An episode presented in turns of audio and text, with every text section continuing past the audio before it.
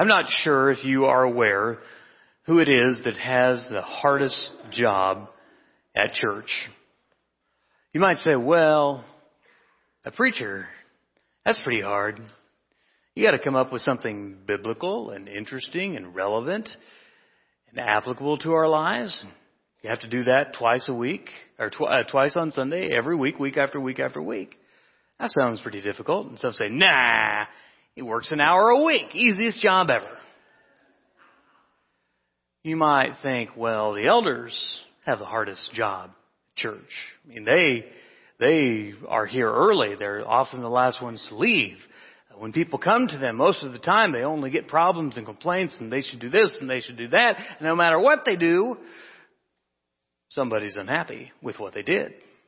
There are two universal truths. That is, one, nobody likes change. And two, nobody likes the way things are. So you see, elders can't please anyone. That's a really hard job, and maybe that's true. You say maybe it's the deacons or the ministry leaders. They have all these ministries and they have their own responsibilities, work and family and all these things to do, but they still got to organize a ministry and make it go and make it be effective and keep control of their budget and, and, and motivate volunteers and they got to do this all in their own spare time. That could be pretty hard to do, but I tell you among all of those people, I would say to you that the person who has the hardest job at this church or any church is the treasurer. Treasurer's volunteer position. Greg Sandlin would never tell you this, but I'll tell you. Uh, he easily puts 30, 40 hours a week in most weeks just collecting money, just tabulating checks, uh, just paying the bills, just making sure staff gets paid. We thank you so much for that, Greg. Uh, doing all those things, it's, it's a high demand, high stress job and people are always just asking you for something. Uh, you can see right here, this is a normal a $20 bill. Uh, hopefully you can see that. No, I'm not going to do an illustration. I just want you to remember the size of a normal $20 bill.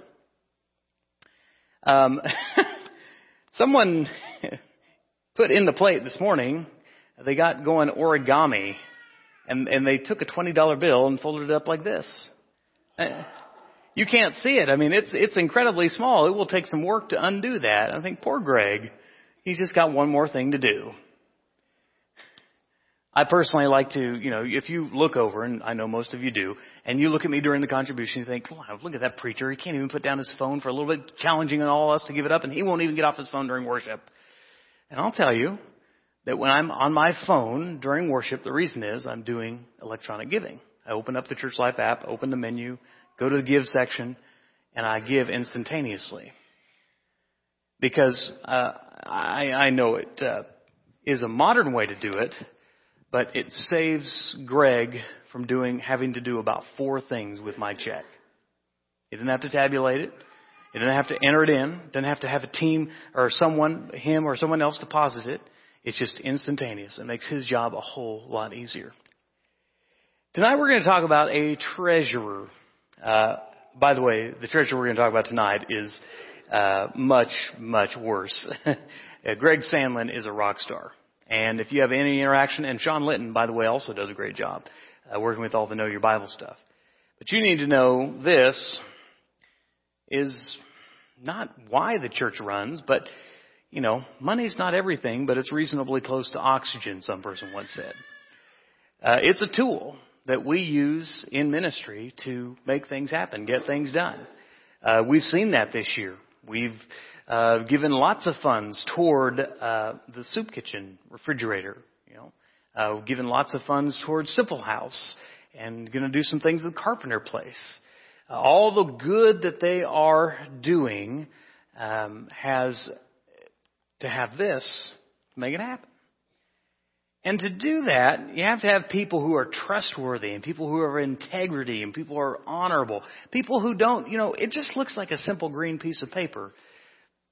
But you'd be surprised how many people have let a little green piece of paper or a coin or some form of payment absolutely wreck their faith. In fact, Paul warns uh, those who are rich He said, be careful because those who have sought to get rich have pierced themselves with many griefs. You say, that's right, Toby. You preach to those rich people. Okay, I am. In this world, living in this country, you're rich. You may not think that at all, but you are. You have clothes in your closet, extra food in your pantry. It uh, may not be a lot, but you have a little bit of money in the account and a roof to sleep under. You're rich. So we're going to talk about not just the money that we use at church, but we're going to talk about the money that's in our hands. And to do that, we're going to tell a story about a daughter, a woman. And we'll get to her name in just a second. But I titled this lesson, The Prodigal Daughter. For a long time, I thought the word prodigal meant rebellious, sinful, because of the, the famous story of the prodigal son. But that's not what it means. Um, when you look up the word prodigal, maybe you're Googling it on your phone now, uh, it just means someone who is senselessly spending, who's recklessly lavish, who goes overboard in spending things that they shouldn't have spent. And so tonight, uh, we're not talking about the prodigal son. We're talking about the prodigal daughter, because that's who Judas, the treasurer, accused her of being, and what lessons we might learn from that. You're going to turn to John chapter 12. John chapter 12 is where we are, our key text tonight. As you turn there, you might even remember, and I won't sing it like I did this morning, but I can remember as Brent mentioned Steve Allen. I can remember Steve Allen leading this song on a Sunday morning. God is calling the prodigal. Uh, come without delay. Hear, oh, hear him calling, calling now for thee. Though you've wandered far from his presence, come today. Hear his loving voice calling still, calling now for thee. O weary prodigal, come. And so when we sing that song, it just, in, in the context, it seems like the prodigal is saying something more than maybe it is. But the definition is uh, different than we usually assume. And so we're going to be there tonight. We're going to look at this woman in John chapter 12, verses 1 through 19. You're following along with me. Six days before the Passover, Jesus arrived at Bethany, where Lazarus lived, whom Jesus had raised from the dead. Here a dinner was given in Jesus' honor. Martha served, while Lazarus was among those reclining at the table with him. Then Mary took a, about a pint of pure nard, an expensive perfume. She poured it on Jesus' feet and wiped his feet with her hair and the house was filled with the fragrance, fragrance of the perfume. But one of his disciples, Judas Iscariot, who was later to betray him, objected. Why wasn't this perfume sold and the money given to the poor? It was worth a year's wages. One translation, Jesus there says, why this waste? He did not say this because he cared about the poor, but because he was a thief a keeper of the money bag. He used to help, as keeper of the money bag, he used to help himself to what was put into it. Leave her alone, Jesus replied. It was intended that she should save this perfume for the day of my burial. You will always have the poor among you, but you will not always have me. Meanwhile, a large crowd of Jews found out that Jesus was there and came not only because of him, but also to see Lazarus, whom he had raised from the dead. So the chief priests made plans to kill Lazarus as well. Which just always seems to me like a, it was a lot of work raising him up. Why are you trying to kill him? Verse 11. For on account of him, many of the Jews were going over to Jesus and putting their faith in him. The next day, the great crowd that had come for the feast heard that Jesus was on his way to Jerusalem. They took palm branches and went out to meet him, shouting, Hosanna! Blessed is he who comes in the presence of the Lord. Blessed is the King of Israel. Jesus found a young donkey and sat upon it, as it is written, Do not be afraid, O daughter of Zion. See, your king is coming, seated on a donkey's colt. At first his disciples did not understand all this. Only Jesus, after Jesus was glorified, did they realize that these things had been written about him and that they had done these things to him. Now the crowd that was with him when he called Lazarus from the tomb and raised him from the dead continued to spread the word. Many people, because they had heard that he had given this miraculous sign, went out to meet him. And so the Pharisees said to one another, See, this is getting us nowhere. Look how the whole world has gone out after him. All right, as we begin the story tonight, Mary pours this special oil. We're entering the last week of Jesus' time on earth, six days before the Passover. Uh, this would be, uh, if you didn't think about it, this would be a pretty hard dinner party to attend. Um, of course, you're going to have Martha. We've already heard about Martha, Martha, and she's going to be worried about everything being perfect in the meal and all the preparations and being a hostess. That's okay, but she's going to be distracted. Lazarus is sitting next to you, and by the way, if you're at a dinner party, you don't want to sit next to Lazarus because whatever story you have to tell, you know, Lazarus is the, the worst one-up guy ever. Uh, well, that sounds pretty good. Almost as good as the time I came out of the tomb. Let me tell you about it. So Martha's there, she's distracted. Lazarus is there, he's dominating the conversation. And Mary is stinking up the whole house and avoiding all social graces by wiping Jesus' feet and cleaning him with her tears and pouring out perfume on him. Now, in the, the way that they reclined at the table, as the text says, um, it wasn't something like we imagine sitting at a table, but in that day it was a, a lower table, and so everyone reclined kind of to their side, which meant their feet, everyone's feet, if you can imagine sort of the table in the middle, um, everyone's feet were kind of pointing outward like this. Like this, so you can see it. Okay. So their feet would have been pointing outward, so Mary would have been out on the exterior of this, as the women would oft to do in that culture, serving and taking care of the needs, but she stops at Jesus' feet and begins to do something that, well, even caused Lazarus to stop talking. This is a very surreal setting. If you think to where we've come in this story, Jesus, an obscure Jewish carpenter uh, slash rabbi, has now grown and grown in popularity, especially since raising Lazarus from the dead, which if anything wants to attract attention, that will do it. And now he is a bit of an A-list celebrity. People think Jesus is the guy to be with. I mean, they are serious about the idea that he's the Messiah. He's the king. Now, their version of Messiah and king is very different than ours.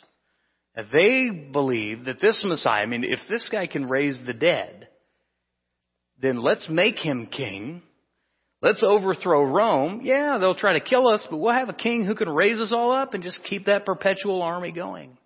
King Jesus, King Jesus, King Jesus, they would have said. They're, they're beginning to get excited about this idea.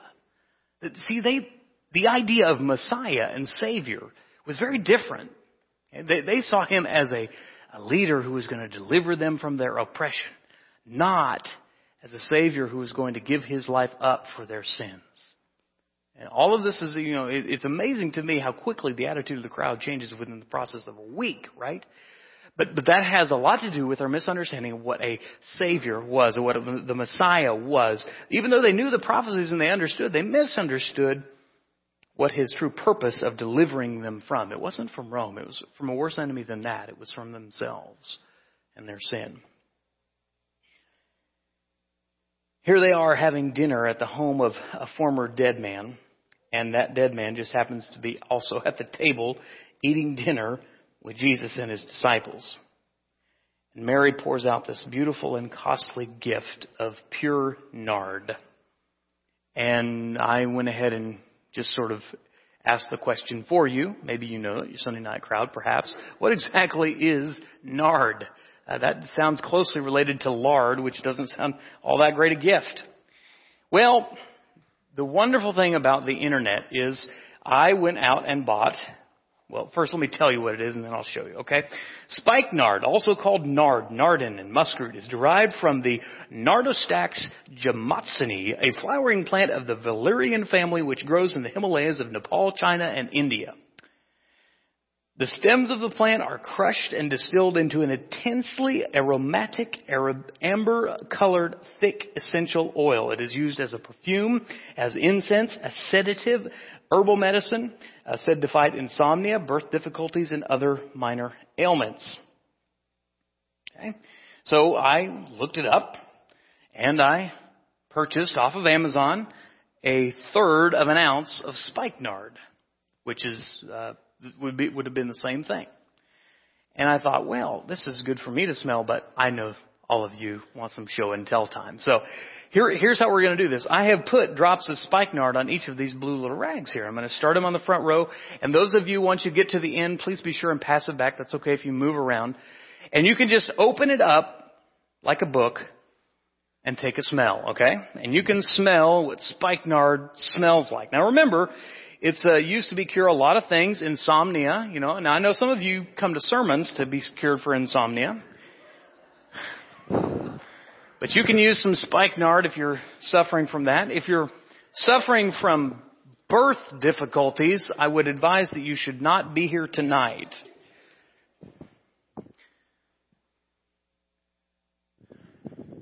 So just pass those to the back and this section over here is going to make me work for it. You guys can each have your own.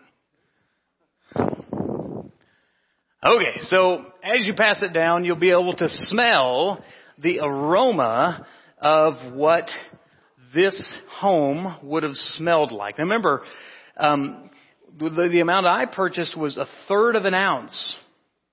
How much did Mary pour out? A pint.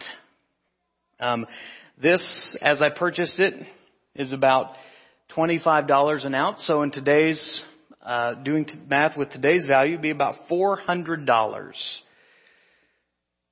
So here's Mary, and she brings this very expensive alabaster jar with, with nard, with spikenard, and she begins to pour it out and everybody's kind of taken aback, amazed at what she's doing.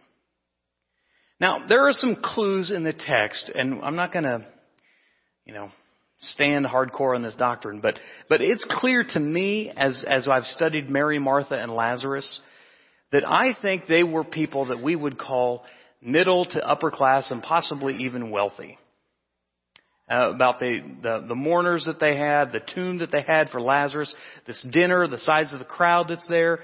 These were people of some means. And she has put this away. Maybe she just thought, you know, this is a valuable thing. And maybe she thought she'd sell it, you know, divvy it up and, and sell it and then make a little profit on it. Or maybe she thought she'd use it for herself or give it away as gifts. But for some reason, when she came to that alabaster jar with spikenard in it, she just couldn't bring herself to sell it, to give it away, or to use it. For some reason, something prompted her, Mary, save this. Save this for something really special. And so here comes the dinner party. She realizing what the guest of honor has done for her brother, the friendship that they have, the closeness that they have had, um, she understands that Jesus is more than Messiah to her. He is her close friend. Um, fast forward a week, I think the events that transpire will be hardest on Mary, Martha, and Lazarus. And she begins to do this unusual thing for Jesus. And the first person that kind of balks a little bit is the treasurer. Now, Greg Sandlin wouldn't do this. Sean certainly would not do this. Sean is pro spikenard, aren't you, Sean? Yes, okay. but it's it's a costly gift. It's it's a it's an item of luxury, and according to the text, this was probably about a year's wages.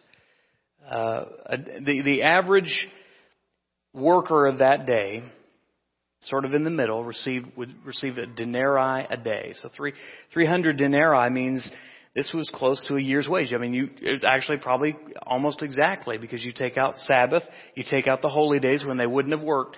300 denarii is pretty close to a full year.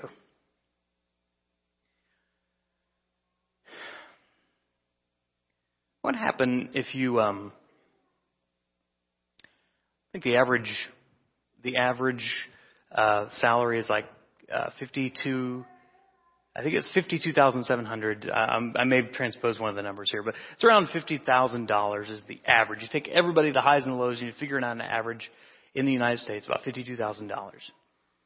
And just one Sunday night, of course, I'm preaching along, and I'm just going, man, I'm just preaching a stem winder, and um, Norma Banning, she just, lo- she is so touched by my uh, loquacious methods that she is absolutely, she just comes down and um, she hands me the keys and the title to a, a pretty nice BMW.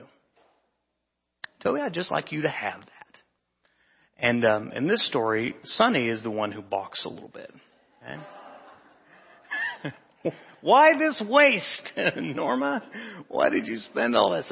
I'm trying to give give you an idea of the offensiveness that this beautiful act was to Judas's heart. Again, as Jesus said, not because he cared about the poor, but because he was cold and miserly and because he liked to help himself to the money bag. And he really would have liked to see all of the value of that precious perfume donated so that he could manage it. See. What Mary did that evening around the table was a beautiful and powerful thing. Um, I would imagine as he was hoisted onto the colt, as they laid down the palm branches in front of him, and perhaps maybe even through the rest of the week, there was a fading aroma of the, of the gift that she had given. A reminder of the beautiful aroma that he had been in their lives. So Judas makes a stingy observation. Um, this is a hugely sacrificial gift.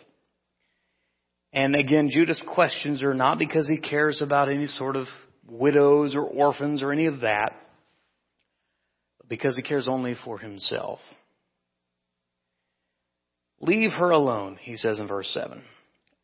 It was intended that you should save this perfume for the day of my burial. You will always have the poor among you, but you will not always have me. And Jesus, I, I said sort of the beginning of the week, you'd probably smell that odor, but um, maybe even Jesus had something greater in mind. For he knew what was coming at the end of this week. What will take us another nine chapters to get through, um, he knows is coming.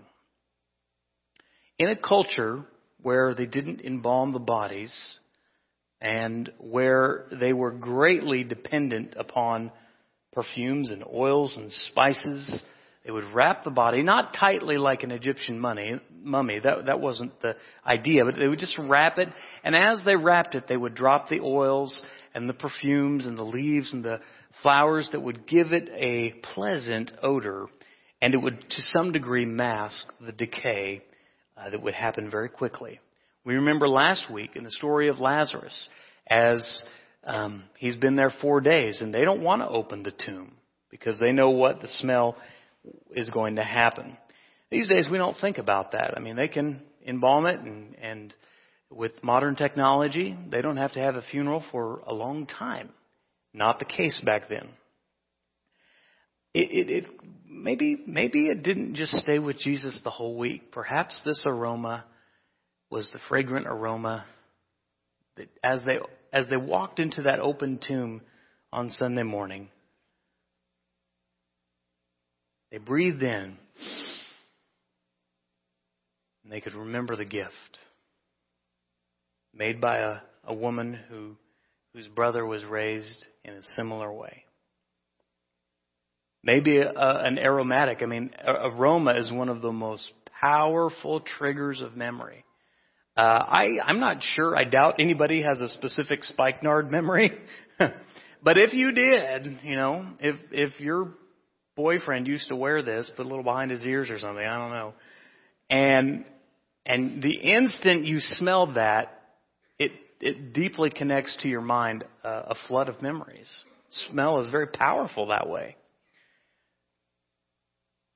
I'd like to think that a week later as those women went to the tomb, maybe their memories were triggered as well. Judas can't see any of that. He is so short sighted that he fails to see the bigger picture. He's caring only for himself, and we know that where that will end up with him.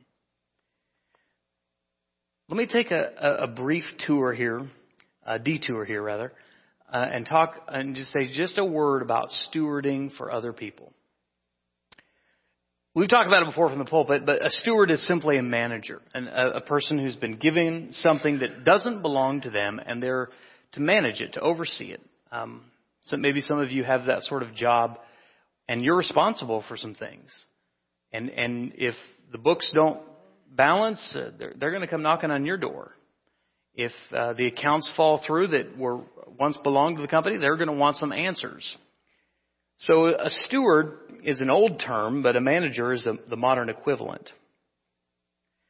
Judases here uh, that I'm talking about are people who are concerned with everyone else's stewardship. Um, you'll know a Judas when you hear phrases like, well, nobody needs that. If someone says that, a Judas was likely the one who uttered it. Judases are not concerned about God's work. They are only concerned with their own greed. Um, Judases get involved with what is a holy amount of something. What's a holy amount of house? Is is a thousand square feet a holy amount of house? Is three thousand square feet a holy amount of house? Is ten thousand square feet is that a holy amount of house? See, Judases worry about things like that. What's a holy amount of car? Uh, is it what you have? Maybe. Is it, is it more than that? A hundred thousand dollar Ferrari? Well, nobody needs that. Listen, that's not your concern. That that person is a, a, a steward, and they're responsible to God, not you. Judases are concerned only about other people uh, and not so much themselves. Romans chapter 14 verse 4 says this, Who are you to judge someone else's servant? To their own master servants stand or fall, and they will stand, for the Lord is able to make them stand. In the kingdom of God, there are uh, a great, diverse amount of wealth and lack of it. And poverty is not necessarily a holy position, nor is wealth. Uh, these little pieces of paper that we can obsess over are simply tools. And, and some stewards have been given many talents. And some stewards have been given just a mediocre amount. And some stewards have been given very little. And why am I spending so much time on this? Because to warn you that there's an attitude in the culture that seeps into the church that says, you know, it's not right that there's a five, a three, and a one. And I'm here to tell you that the stewardship issue is the stewards don't manage money for other people. They manage money for the Lord first. And so if you're a five talent steward, then you have a great deal of responsibility. And thank you to those of you who do it well and take it seriously.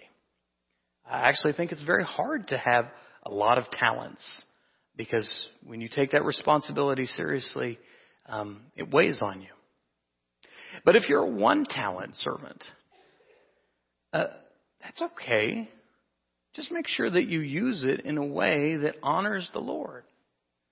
There are people who, I mean, remember the story that Jesus told. The one talent servant was the one who messed up. He became so afraid of losing what he had that he buried it and he forgot that it wasn't his to bury. So, so may we be very careful ever about worrying about other people's stewardship because that was the attitude that Judas had.